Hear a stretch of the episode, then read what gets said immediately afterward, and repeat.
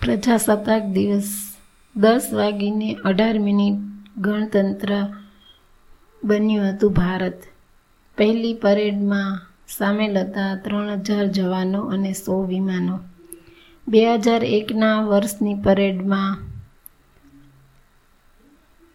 છવ્વીસમી જાન્યુઆરી, ઓગણીસો પચાસની સવારે દસ વાગીને અઢાર મિનિટે ભારત ગણતંત્ર બન્યું હતું. ત્યારબાદ છ મિનિટ પછી, એટલે કે દસ ને ચોવીસે, ચોવીસ કલાકે ડૉક્ટર રાજેન્દ્ર પ્રસાદ રાષ્ટ્રપતિ પદના શપથ ગ્રહણ કર્યા હતા. તે સમયના ચીફ જસ્ટિસ હીરાલાલ કન્યાએ તેમને શપથ ગ્રહણ કરાવ્યા હતા.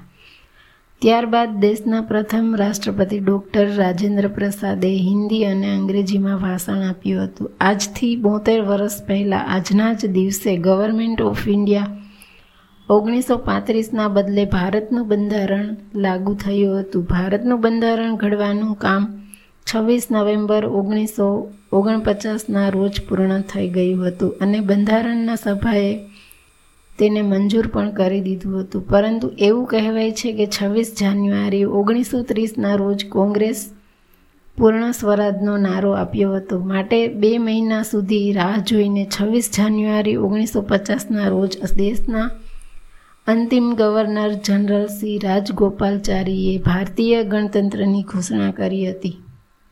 આઝાદી પહેલાં જ નક્કી થઈ ગયું હતું કે ભારતનું પોતાનું જ બંધારણ હશે. અઢાર જુલાઈ ઓગણીસો સુડતાલીસના રોજ બ્રિટિશ સંસદમાં ઇન્ડિયન ઇન્ડિપેન્ડન્સ એક્ટ પાસ થયો હતો, ત્યાં તેનાથી જ ભારતના ભાગલા પડ્યા અને પાકિસ્તાન બન્યું. આ એક્ટ અંતર્ગત ચૌદ ઓગસ્ટ ઓગણીસો સુડતાલીસના રોજ પાકિસ્તાને અને પંદરમી ઓગસ્ટ ઓગણીસો સુડતાલીસના રોજ ભારતે પોતાની આઝાદીની ઘોષણા કરી હતી.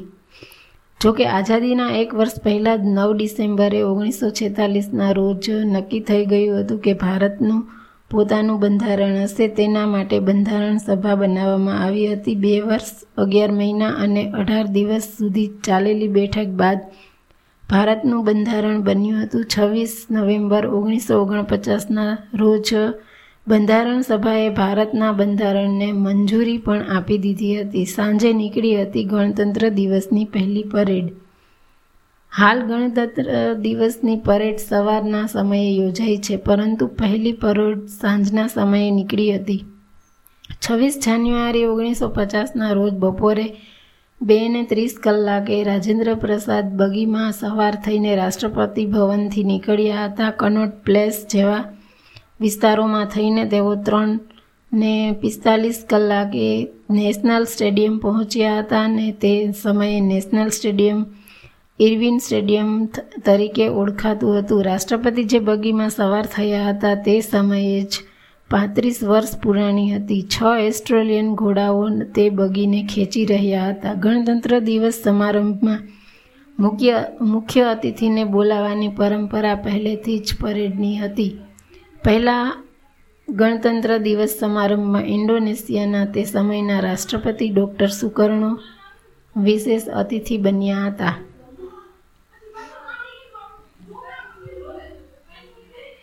વર્ષો પસાર થવાની સાથે ગણતંત્ર દિવસની પરેડની ભવ્યતા પણ વધતી જાય છે.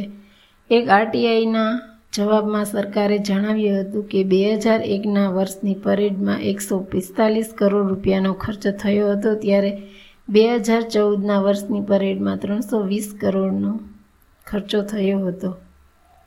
આમ આ દિવસ ગણતંત્ર દિવસની બધાને શુભકામનાઓ.